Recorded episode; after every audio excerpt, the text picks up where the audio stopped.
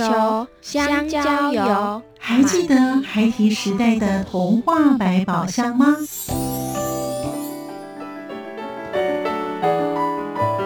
我是桂文雅，世界是一本美丽的书。我是曹俊彦，从小就喜欢画画。我的人生我是王淑芬。当全世界都在下雨，泥泞不堪，全世界。我是王家珍，持续不断，好好的写。我是林世仁，创作儿童文学，让我找到自己生命中的阳光，可以探寻到生命中充满不可思议的兴奋。现在就跟着徐凡，我们一起施展魔法，回到时光隧道里，一起去挖掘笔尖上孩提的奇幻之旅吧！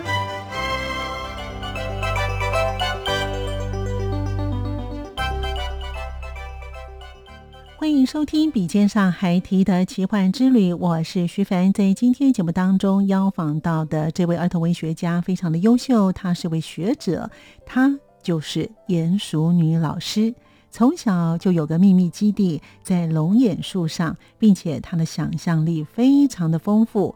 故事呢，就从树上开始。她想象有高丽菜公车，真的是非常的奇特，就如同像是爱丽丝梦游仙境一样。我们今天就跟着淑女老师一起进入她的魔幻世界。欢迎收听作家私房话。各位听众，大家好，我是童书作家严淑女。我想要跟大家分享我创作童书二十几年来，对儿童文学的自己的很想要跟大家分享的一句话，就是我很想用童书为孩子彩绘幸福的童年。希望每个孩子呢，在跟我的书相遇的时候，他在书中找到他自己，找到呢，让他呢，不管经历怎样的心灵的挫折或者是失败。他都可以有继续往前、继续奋斗、努力的一个方向。声音印象馆单元，因为龙眼树是我的秘密基喜欢的书啊，然后我的零食啊，我的很多东西就挂在树上。爸爸的花园，这是我第一本图画书。因为绘本开启了我的想象世界。欢迎收听《笔尖上孩提的奇幻之旅》，我是徐凡。我们今天呢非常开心，邀访到是儿童文学作家鼹鼠女老师，她也是一位呢呃童书。作家其实他，其实，在访谈之前，我跟老师谈了一下，哇，我觉得他的创意无限，想象力空间超棒的。所以待会呢，我们来听听看老师他的写作的过程，以及他的想象是怎么样训练来的，他的创作一些的点点滴滴。我们赶快的请老师写给我们听众朋友打声招呼了。老师你好，徐法你好，各位听众大家好，我是童书作家鼹鼠女。是老师，因为老师呢也在台东大学教书哈。好，我们就很好奇喽。老师，你可不可以谈一下呢？在你的成长的过程当中啊，有没有让你记忆很深刻的事情呢？哦，这个其实很多人会问我这个问题哦，就是我是在大学教书，对，我教那个幼儿文学、儿童文学，那同时呢，我自己呢也是一个呃写了大概快六十本书的童书作家。那很多人都很好奇，哎，你到底是怎么样子？你的成长过程当中，你很小就想当作家吗？嗯，有很多我们在。作家有约的时候，孩子会问我这个问题哦。对，那我都跟他们说呢，其实这样非常感谢我妈妈哦。为什么？因为其实哦，呃，我的名字叫严淑女，对不对？对。照理说应该很淑女，可是呢，我从小就是一个很皮的小孩。可是老师很有气质因为看起来就很淑女啊。是假装的。我真正的内心的我呢，其实是很很顽皮的。我小时候很爱爬树，那常常呢。就是可能呃，就是调皮捣蛋的时候啊，呃，我妈妈就会就会打我。我住在山上啊，我住在台南南溪的山上。哦，对。然后我从小在山里面长大，就是到处。就是光着脚丫跑来跑去啊，然后去河里面呃，就是呃玩水呀，然后钓鱼啊。然后我们小时候还有嗯，就去抓虾呀。嗯，哇，都是在山里面玩哦。那每一次我很调皮的时候，我妈要打我的时候呢，我就跑跑跑跑到我们家附近有一个很大的龙眼树。龙眼树，枝叶很茂密。嗯嗯，我妈妈呢，就拿着那个那个鸡毛掸子啊，哦，就哎找不到小孩，奇怪，小孩跑去哪里了这样？哦，可是我躲在上面，因为龙眼树是我的秘密基地。我就把我喜欢的书啊，然后我的零食啊，我的很多东西就挂在树上，我就躲在上面呢，一边吃龙眼，然后一边吃零食，然后我妈妈都找不到我，真是太有趣了。对，那我的想象就是从树上开始的，因为在树上，我就开始呢望着天空，然后呢就开始想象我的树会不会飞起来，就像宫崎骏的那样子一个大树的那个想象啊，嗯就会飞起来，然后看着。白云啊，看着天空，然后开始幻想，所以这些都是呃我小时候非常非常好玩的一个记忆。可是更重要的是，其实呢，我们家因为有个很爱看书的两个姐姐，嗯其实我从很小就开始把呃就是呃中外的经典啊，比如《西游记》呀，然后呢就是《红楼梦》啊。国外的什么飘啊，那些很经典的文学作品，我们都看过了哦，都看过了。因为我我姐姐们很爱看书，她们常常会买很多书，会从图书馆借书回来。所以我这样子，因为读了很多之后，从小就很喜欢开始写剧本。那写剧本呢，其实啊那时候都乱写啦。嗯。可是呢，写完剧本之后，我就会把我呃我的妹妹啊、邻居的弟弟妹妹通通找过来。嗯。那大家披着被单。然后看着我的剧本，然后演戏啊，所以，所以我现在回想起来，这些都是呢，我的我的白日梦，然后我的我的阅读，然后我的写剧本，嗯，好像就是呢，呃，我之前没有特别意识到，可是回想起来，好像这从小就开始呢，我喜欢写作，然后说故事这件事情。老师，那时候你多大？哦，那时候多大呀？应该是我们小时候在山上，说我们没有念，我没有念过幼稚园哦，应该是小学吧，小学一二年级就开始了。哇，哦，那刚开始很好玩，我只是觉得我姐姐他们抱着书的样子很有气质 就很有文学气质。然后呃，我就会打开书来看，事实上那时候一个字都看不懂，可是呢，你就是姐姐在旁边看，然后我就在旁边也拿着书看。所以我觉得这是一个我成长过程当中啊。我觉得我在山上长大，在大自然中长大的孩子啊，嗯，没有太多的电视啊，或是玩具，所以在大自然当中，我们会自己找到很多的乐子，所以这也是我觉得现在孩子比较缺乏的吧。因为在大自然当中，真的有很多好好玩的，呃，好玩的事情。我写了一本《拉拉自然笔记》啊，就会在写我童年里面有很多。这种好玩的，呃，我们家的菜园子的故事啊，有虫虫菜园呐，然后会有高丽菜公车啊，嗯嗯，高丽菜公车，对对对对，你一定没有搭过高丽菜公车，没有没有，这都是一个我童年的时候很好玩的记忆。那用高丽菜公车就是叶子很大呀，我把我们家的那个呃菜园里面的菜虫全部拨进来，哦，然后呢就用个叶子。把它们专门送到一个虫虫菜园，就专门给虫吃的那个菜园。我们家真的有个专门给虫吃的菜园，因为我妈妈也挺有创意的，她都这样告诉我，就说啊，那我还立一个牌子，在说啊，虫虫菜园这里是专门给虫虫吃的，你们不要去吃我们家的那边的，你专门在这里下蛋啊，然后呢，你就可以安心的。所以这些都是我的童年当中好多好好玩的，那我慢慢都把它梳理出来，现在回来，对，这些都是很好的写故事的题材，哎。哦，真的耶！哇，你的童年生活好丰富哦。对啊，这我现在想起来真的都很好玩。然后小时候晒得很黑呀，然后剪着西瓜皮的头啊，然后就就是每天都是嗯打着赤脚啊，然后这样子跑来跑去的。有彩色的一个童年哈。对对对对，哎，你讲到这些彩色童年很重要的，这也是我最后最后的时候，呃，徐凡请我讲一句话，对，那句话是我最后要讲的。嗯，跟你刚刚这个色彩有关系哦，真的，跟我的童年有关系。好，看到老师的童年真是缤纷的色彩哈。对，好，那老师您在什么机缘之下开始写儿童文学呢？这个很有趣哦。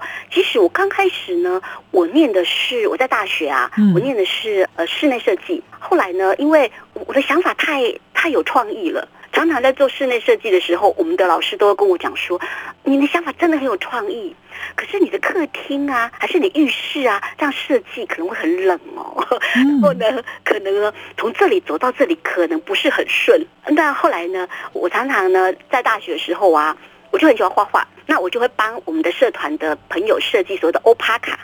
欧帕卡就是那个。我们期中或期末考试，希望大家每一科都欧趴。对对对，我一个人可以画了五十张不同的卡片。哇！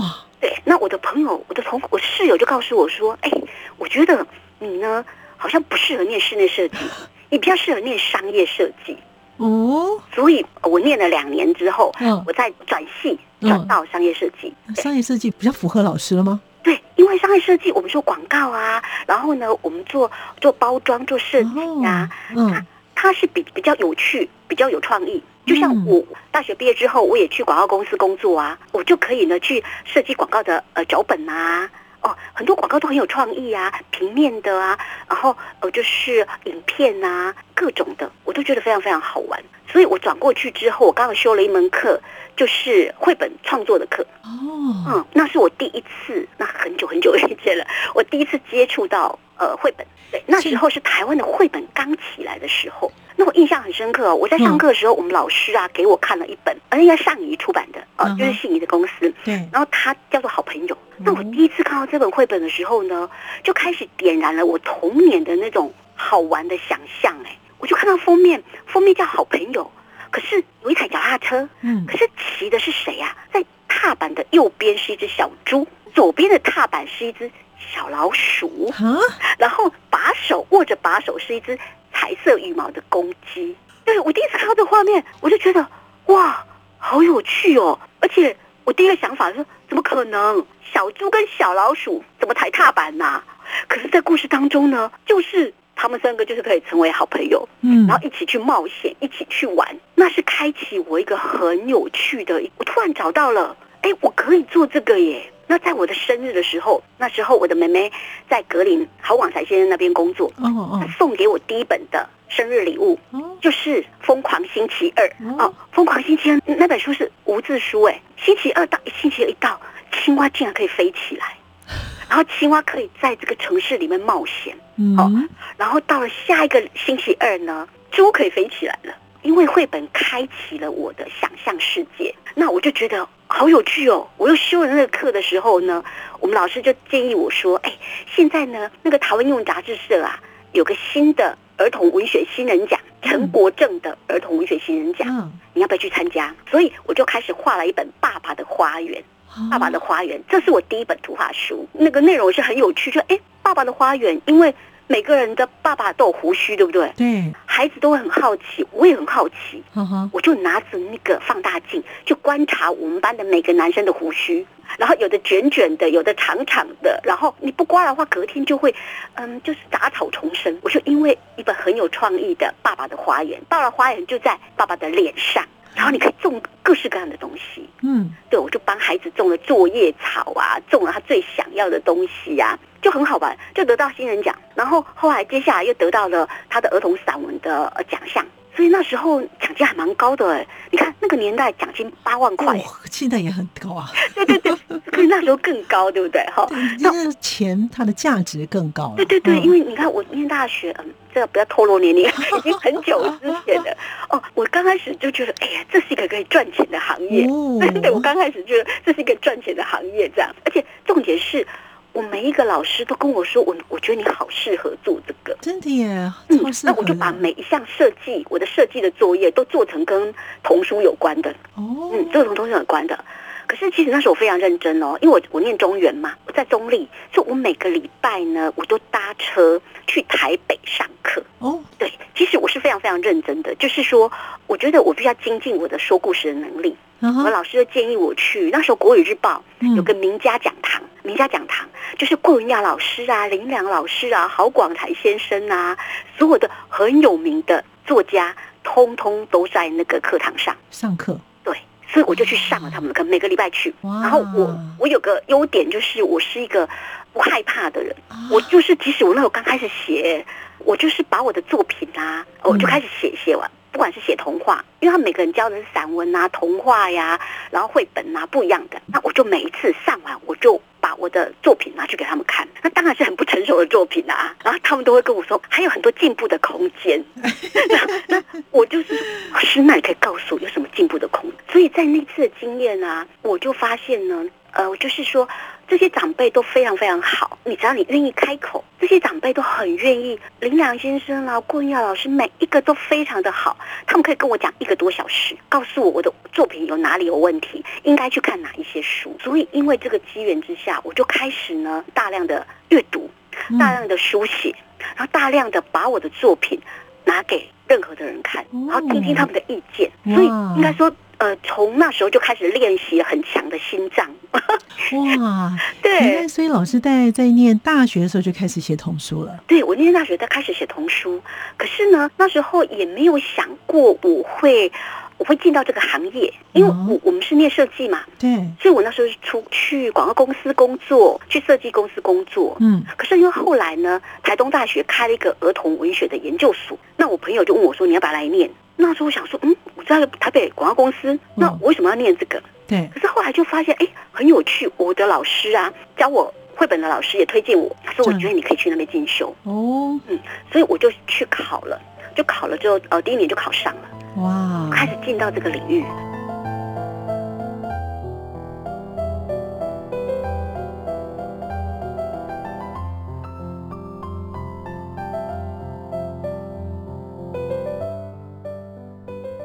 儿童文学作家严淑女老师，她目前在大学教书。她也非常鼓励年轻的作者要从比赛开始，因为她说，最好的开始就是会写故事，会说故事。因此，老师会常常将他的故事呢，到幼稚园还有国小讲好的故事给小朋友听。他说，在幼儿园还有在国小讲故事的时候，他就幻化成糖果姐姐。老师也谈到，他有一次参加国外的讲座，他说有一位老奶奶对他说：“可以为孩子写书，是上帝给你的最好的礼物。”你要好好运用这个天赋，让更多的人幸福。因此，淑女老师一直秉持着这样的一个理念跟观念，她也非常的用心写。她的故事真的非常的精彩。我们继续聆听淑女老师给我们听众朋友分享她写作的故事。真正的为孩子书写，真正的为心里的孩子去书写，所以我很重视孩子的意见。那进到这个领域之后，我就发现，哦，原来呢有绘本、有童话、有小说、有散文，儿童文学世界好大好大好大。我就开始了在一边做研究，嗯，然后一边呢开始书写，然后一直到二零零三年，我就是我后来二零零三年之后，我写了我的，我出版了我第一本书《真人跳舞的胜利》。对，可是这中间我参加过很多比赛哦，那当然有一些有入选，有一些落选啦。可是都是非常非常好的经验，我都会鼓励很多年轻的作者，从比赛呢还是一个最好的开始。那是你被看见的机会嘛？嗯。嗯嗯嗯嗯，对哇，这个老师的经验真的是给后辈很好的一个一个提醒。好，老师其实刚才前面提到哈，你从念大学的时候开始就得奖哦，所以你这样的可能会觉得得奖很容易哈，其实不容易。我其实不容易，可是刚开始其实因为我们是新人奖嘛，那新人奖也很厉害啦。对对，可是那时候我我觉得这是一种鼓励，嗯，用鼓励就是说你的文章被看见这件事，嗯，那我觉得。这是一个动力，就像我们在写书一样。如我觉得得奖是其次，可是有一段时间，我也曾经为了呢，你好像为了要写得奖的书而去书写，嗯，可是那样子的话，就会限制了我的呃创作的思维。不过我觉得这是都是一个过程，你就去体验呢那个样子的过程。从一个新人奖，觉得呢这是一个赚钱的行业，后来发现哎不是这么一回事这样子。然后呢，可是呢。你又发现你很你爱上了这样的一个写作，可能是上天给我的天赋，我有很好的想象力，然后我有很好的文笔，那我我又会说故事，所以我还呢，我每次都会把我的故事写完之后，我都会去幼稚园讲故事，或是小学讲故事，我都先讲给我的读者听，嗯嗯嗯，小孩听。那你知道小孩是很诚实的，如果呢，你你的故事很好听，很好看，嗯，那他们就说哇，好好看哦，好好听哦。因为他们叫我糖果姐姐，我说故事的时候是糖果姐姐，啊，糖果姐姐，你说的故事好好听哦。可是如果呢，你写的不好，孩子不忍心伤害你，嗯，然后我就问他们说，哎，今天的故事怎么样？他们就说，嗯，还不错啦。那你就知道说，哦，不好。然后我就会追问他们，哎，你觉得哪里不好？嗯，他们就开始跟我讲了很多很多好玩的想法跟意见。哇，对，所以其实因为他是你的读者呀，嗯，所以我很重视孩子的意见，然后我就会开始像我在呃就访谈呐，很多的国外的作者，嗯，或者是我在呢看到很多他们的访谈稿，比如说宫西达也，嗯嗯嗯，宫西达也很有名的日本的童书作家，还是呃就是怪杰佐罗利的原玉，嗯，很多的那个作者啊，他们都会进到小学里面去跟孩子说故事。哦，因为他们想要知道我这样设计的桥段，孩子到底能不能懂，还是呢？哎，孩子到底觉得好不好玩？哦，嗯，因为我们的读者是他们嘛，并不是大人哦。哦，那因为这是最好玩的，买书的是大人，可是看书的是小孩。真的，对对对对。可是你怎么样子呢？呃，我常常都说，童书作家其实是一个服务业，我们的服务，我服务的对象就是孩子，你一定要让你的孩子满意呀。然后他觉得有趣呀，他想要继续读你的故事呀。嗯，你得要呢，不是讨好他哦，而是你怎么样子，哎，挑战让孩子呢看你的故事会像我在写泡泡精灵，每一集追追追追追追追到呢，还有下一集吗？下一集在哪里？嗯，最大的赞美，这都比得奖，我都现在都觉得这个是比得奖更大的赞美，因为孩子在追看这件事。所以老师不要因为得奖为得奖而写作，你希望要放开那个空间，所以会把许多的非常有创意的画面全部都可以跳进你的书本，传达给小朋友。对，因为。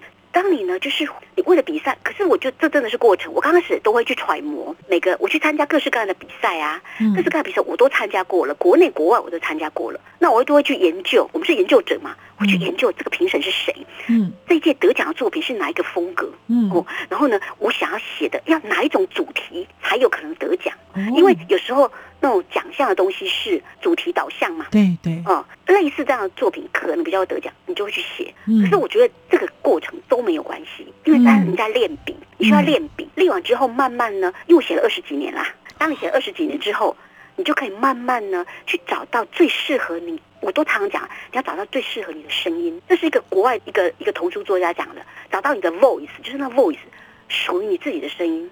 嗯，属于徐凡的声音。属于鼹鼠女的声音，属于糖果姐姐的声音，你那时候你才会真的很放轻松的去写故事。那当然是因为我很多奖都得过了啦。哦，那这也是一个，这也是不可讳言的哦。因为国内国外的大奖我都得过了。之后呢，我开始呢，真正的为孩子书写，真正的为心里的孩子去书写。我觉得这是一个历程。那我相信很多的作家都是走过这样子的历程。所以，如果刚开始要写儿童文学的人，我觉得这些都没有关系。这些就是一个过程的。嗯嗯，对，老师刚才有讲到，所以因为秦老师真的得奖不少，因为他的作品呢也获得新加坡国家图书馆的选书哦，他都很都已经得奖到海外去了，还有香港丛书榜的十本好书奖，还有丰子恺的，其实这个奖项也很大，还有金鼎奖啊、K 俊奖啊。其实老师刚才有讲说，你陆陆续续大概写了写了六十几本哦，那这么多的书当中，有没有对老师最有意义或是最喜欢的书呢？为什么呢？因为我觉得最有意义应该是，通常是作家的第一本书吧。嗯，那我第一本书是《春神跳舞的森林》。嗯，这是一本绘本。那这本书其实是我进入儿童文学这个领域很重要的一本书。那当时候其实我觉得，呃，我跟画家张傲然一起合作的这样一本绘本。那那时候我觉得这是一个很重要的，就是你的书被看见这件事。那当时候其实是格林的郝广才先生签下这本书。嗯，那他那时候用了很好的策略。嗯，他先把这本书的原画送到意大利的波隆纳参加波隆纳的那个插画展的奖。他得奖了，得奖之后，他再回来出我们这本书。所以呢，这是一本呃，那当时候呢，呃，成品的心意的呃，成品敦南店哦，可能大家早期哦，成品敦南店是两层楼的那个，那时候他包下了所有的橱窗，然后去展示我们所有的书。所以那一年，二零零三年，《春神跳舞的森林》得到了所有台湾的大奖跟意大利的奖。哇！所以因为那本书其实是很多人就说这是我的成名书啦。那你看到二零零三年到现在哦，嗯，二零二一年了，二零二一年十几年前的书到现在他卖了很多国家的版权，到现在我每年都还可以拿到很多版税哦。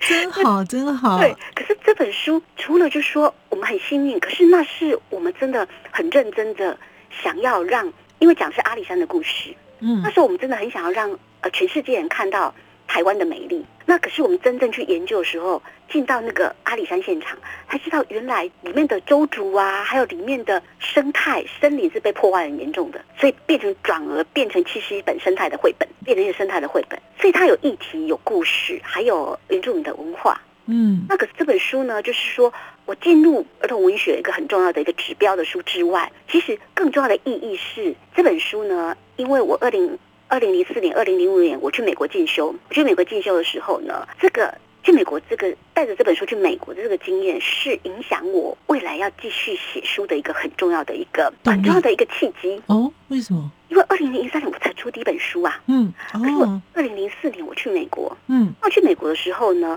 呃，我参加一个童书作家的插画家协会嘛，我现在是那个会的台湾分会的会长嘛。哦。那那时候我去美国是去参加，那那时候呢，我们很那里面有很多很多的童书作家，我看到很多都是老奶奶、老先生哎，哎八九十岁、七八十岁的，还在写对，还在写哦。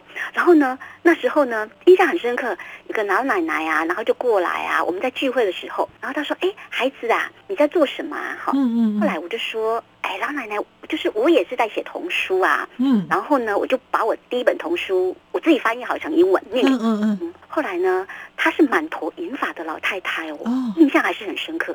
她这样摸着我的头，然后呢，就告诉我说：“孩子，你知道吗？可以为小孩子写书，是上帝给你的天赋，你要好好用这个天赋，让更多人幸福。”哇，好感动哦。很经典的一句话，对不对？我到现在还印象好深刻。他用用英文讲的。后来，可是那时候对我来讲，我才出第一本书哎。嗯我那时候的 OS，我心里的疑问是：写童书有这么伟大吗？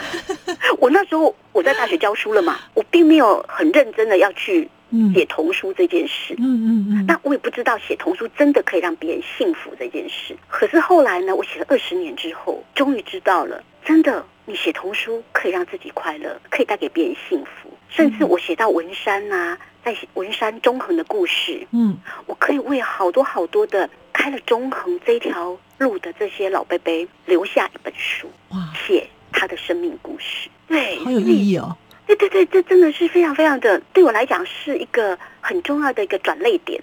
那我嗯回来之后，我开始很认真的，虽然在一边在学校教书，可是一边呢，我开始很认真的在写作这件事。我一直不放弃写作这件事。对，曾经有一度，我觉得说，我觉得好累哦。作跟 对，因为因为写作跟教学跟研究其实完全不同的路嘛。对呀对呀，对，那可是那时候呢，呃，我不知道徐凡知不知道一个曹文轩老师，听过名字。北嗯京一个很有名的一个一个作者，他嗯在之前在《民生报》出了很多的书，嗯呃，就是呃红葫芦啊，然后有很多的很经典的小说。那时候呢，我觉得因为也因为我在儿童学研究所，我有很多机会嗯办了很多国际的研讨会，嗯我会接触很多国际的作家，嗯呃，海内外的作家，通通都有。那我就会在接待他们的时候呢，我就问他们我的疑问，然后跟他们聊天。后来我记得曹文轩老师，我就跟他讲了疑问，我觉得我不想念博士了，嗯我觉得呢，呃，我我想要好好专心的写作。